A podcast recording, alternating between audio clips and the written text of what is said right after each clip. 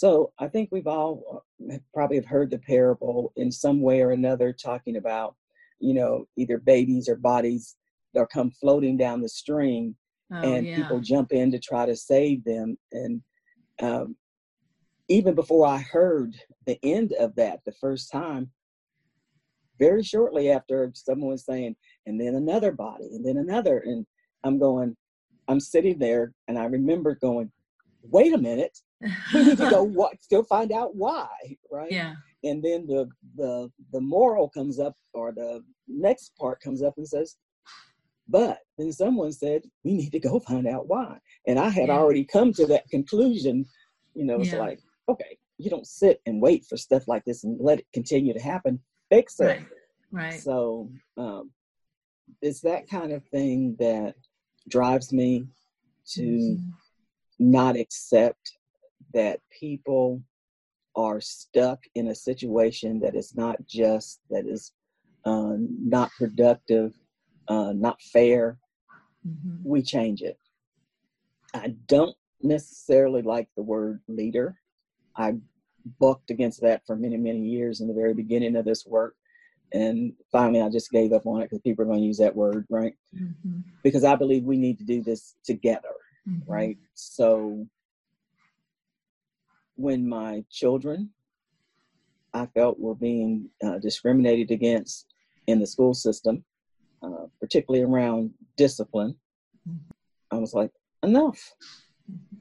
And Elder Larry Carter was the chairperson of the uh, youth committee or education committee with the NAACP.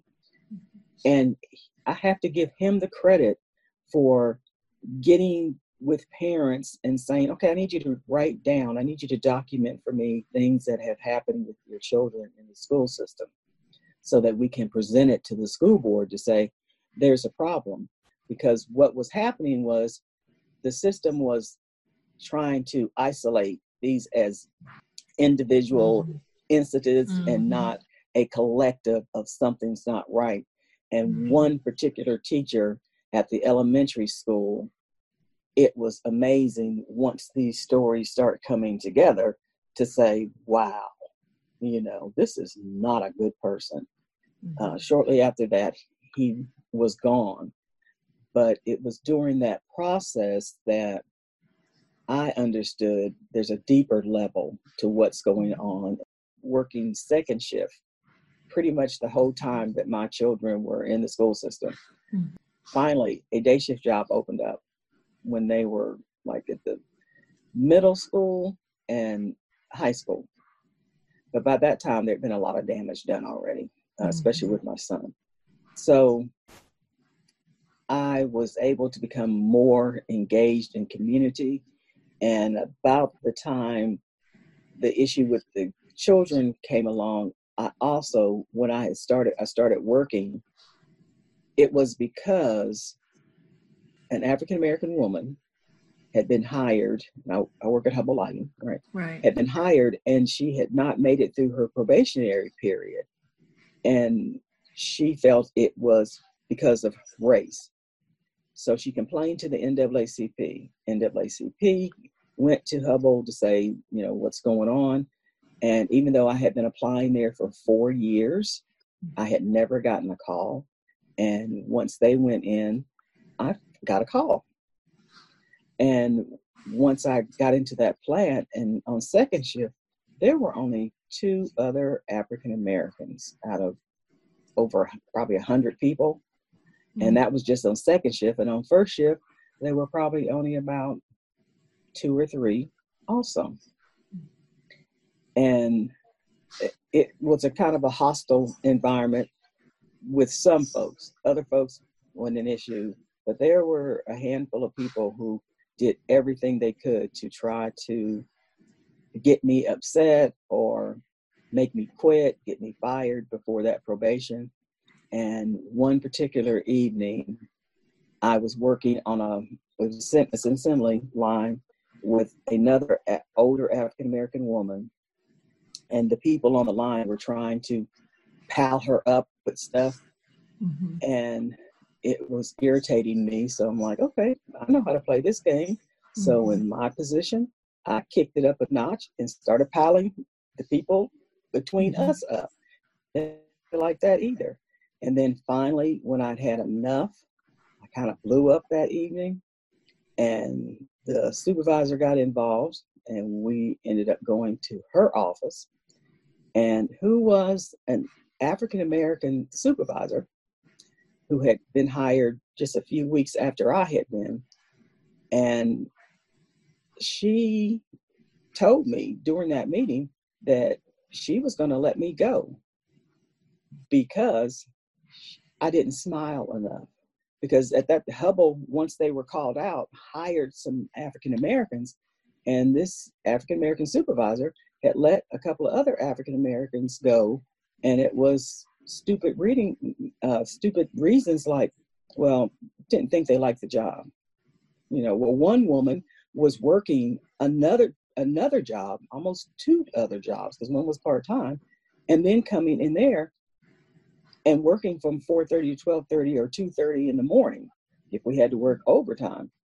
And because we didn't smile enough, or she was letting us go because she didn't think I liked my job. Well, damn it, if I'm doing my job, what difference does it make if I smile or not? So it was that situation where I had had enough of this woman being mistreated that I said, no more. This is going to stop. Mhm. And it saved my job. Understanding they weren't hiring African Americans. When they were being hired, they were being mistreated.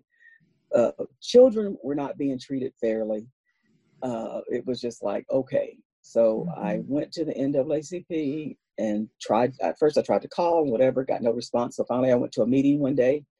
And the next thing you know, I am engaged in the process, speaking before the school board about doing studies to find out what's going on, which, you know, the, the data was there, but they spent a lot of money getting folks to do a study to see what was actually going on. And I remember being at that meeting, and I this time I was still on second shift, so I would have to take vacation time to be at a school board meeting at night to Wow. make sure there was a presence. Mhm.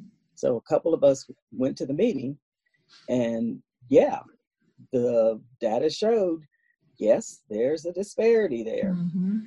And I remember people didn't like that. So Hmm. they challenged them to go back and, you know, relook at it this way and look, did you do this? You know how the whole thing goes, right? Mhm. Mhm. And I remember them coming back and giving their results. And it was a little bit softer this go round. But the bottom line was it was there. And it to this day it just irritates me that people who are supposed to be professionals Mhm. were coerced into telling a lie. Mm-hmm. That's all it was. That and especially with my children being mistreated and the other children in Montgomery County not being treated fairly it was just like okay and i remember my daughter coming to me once she understood that when they came she and her brother came to me with a situation that was going on that if i felt it was wrong i was going to be doing something about it. And Mhm. her coming to me and starting starting to tell me about her friend and this friend and that friend. And i remember i was cooking dinner and turning and looking at her and going i can't take care of everybody's child. That's all i can do to take care of you and your brother. Well god said uh, let's see about that. Mhm. um, so all of a sudden i ended up as the president of the naacp the first woman. And then the seat in my district for the school board came open. And this was only the second go round um, or cycle where it went from appointed to uh, elected. So that seat was coming open. Um, i had built a relationship with uh, fred morton who was the Mhm. superintendent Right. of Montgomery County at that time. And when he came in, just by chance, his first school board meeting was one of the meetings that I came to because my daughter went from loving her social studies class to and, and being engaged and bringing in information and having my mother and her husband come in and speak uh, when they were talking about civil rights and to a mean and bitter child because she was not going to tolerate people being called chinks and the N word being used when they were talking about different periods in history. Mm-hmm. And she literally shut down. Mm-hmm. And she did become very angry. And the teacher was like, whatever. The principal was like, whatever.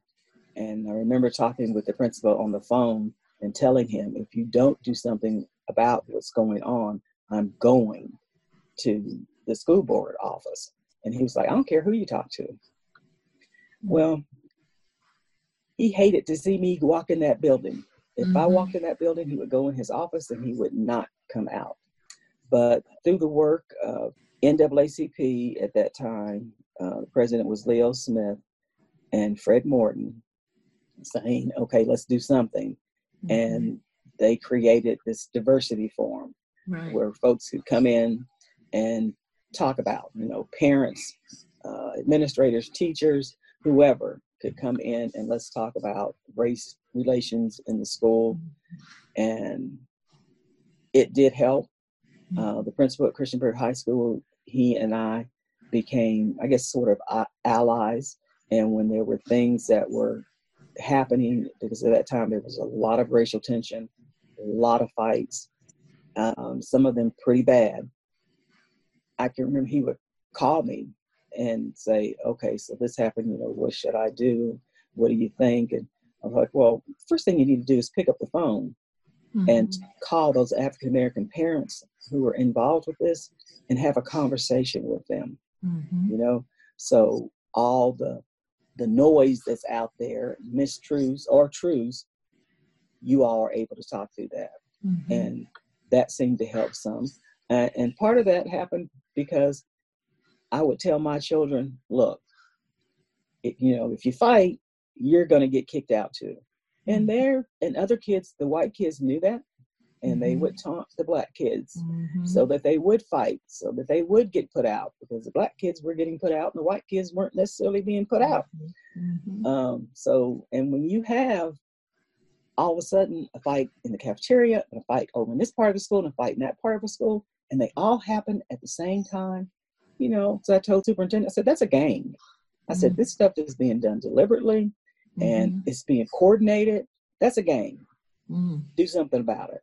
Mm-hmm. And he finally understood that and recognized that. So things did get somewhat better.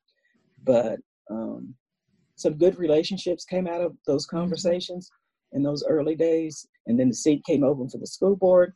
And quite frankly, some of those folks who had been very resistant to my concerns um, as a parent.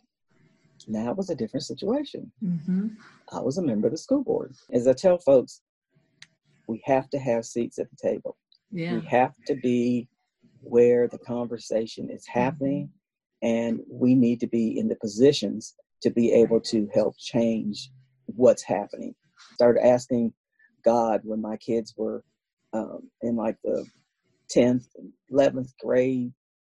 Okay, so what is it I'm supposed to do? Mm. Because we're supposed to leave this place better than it was mm-hmm. when we mm-hmm. got here. So, what is it that you have for me to do? Mm-hmm. And that's mm-hmm. when those doors started opening. Uh, the NAACP, uh, I mean, it literally on the main street in Christiansburg after having coffee with the former president that was the president that was getting ready to leave. Um, and we were trying to figure out who could fill that position. And I'll never forget the exact spot where I was standing on that on the sidewalk as we were going to our car, to our cars, and it just came out. I'll do it. And it was like, okay. And to this day, I still don't understand where that came from, but it came from God saying, okay. Mm-hmm. And so that led to with the school board.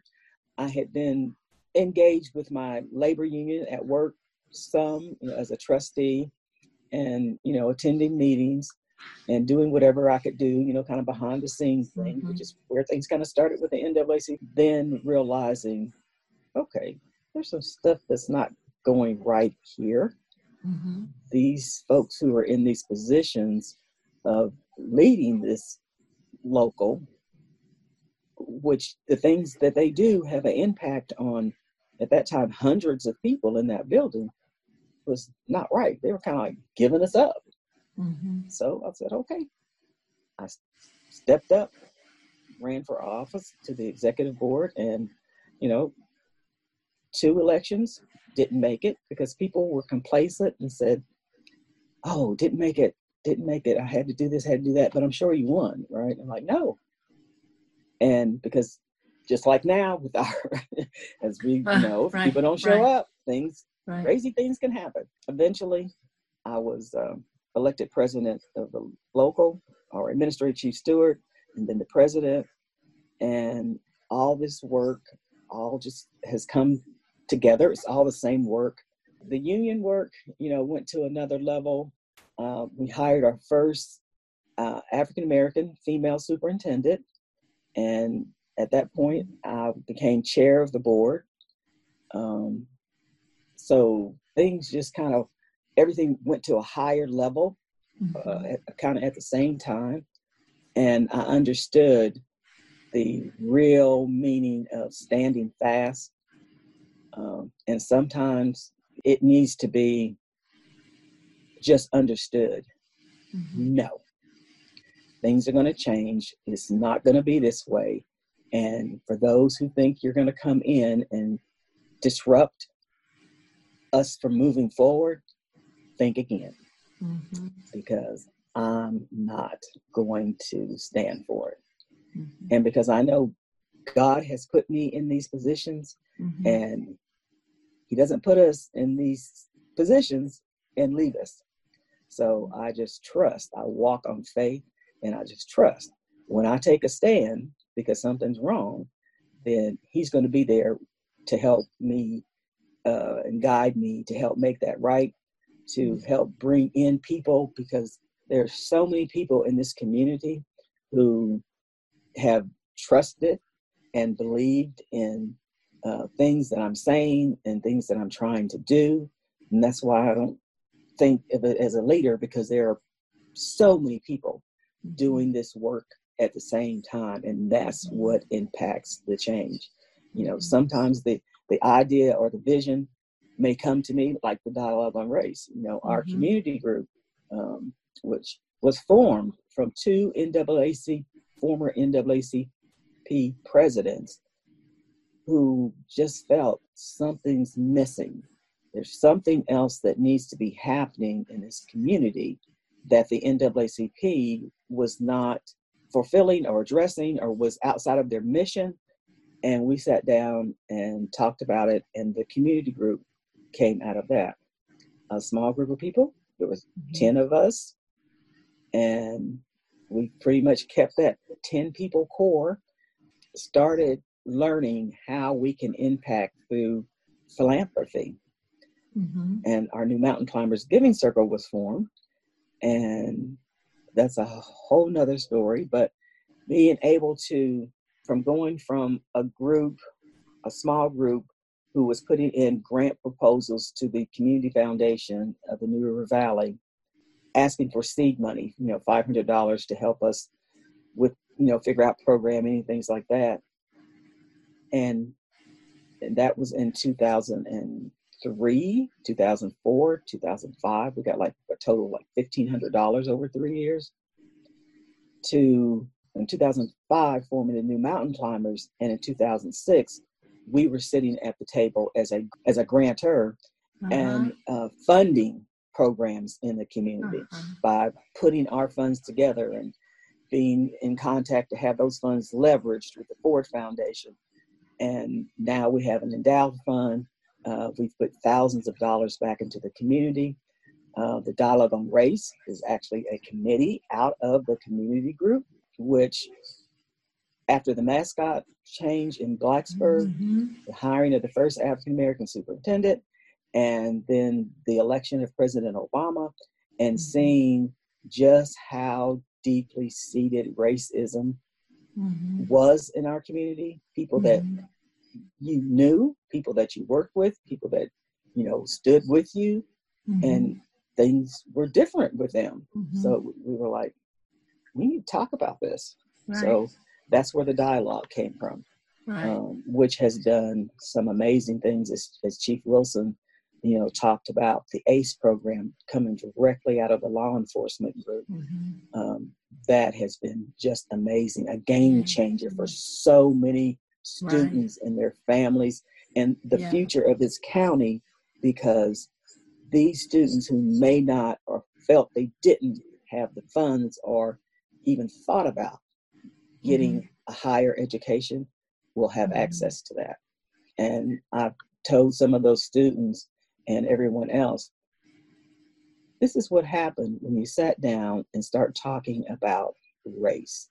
Mhm. This program that will be impacting this community and this country for generations because we decided to talk about race and that Mhm. things were not right. And when you start talking about how you correct it, removing barriers, um, that's where that came from. So, you know, sometime Yeah. with some of our focus groups, Right. in the, with the dialogue. Um, others move have done amazing things. Others not so much, uh, and folks get kind of discouraged and go, "Yeah, but the group over here, what are we going to do with this?" And I, I just I'm like, "Well, don't worry about it. You know, if Yeah.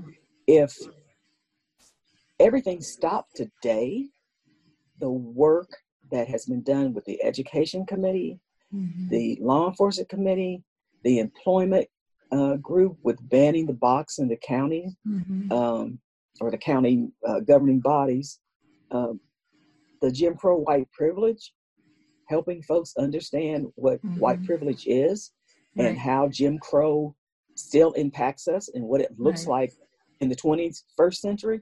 Right. Um, we've done amazing work here. yeah. So I, I don't get real discouraged that yeah. everything doesn't fall right in a row because Yeah. things happen the way they're supposed to happen.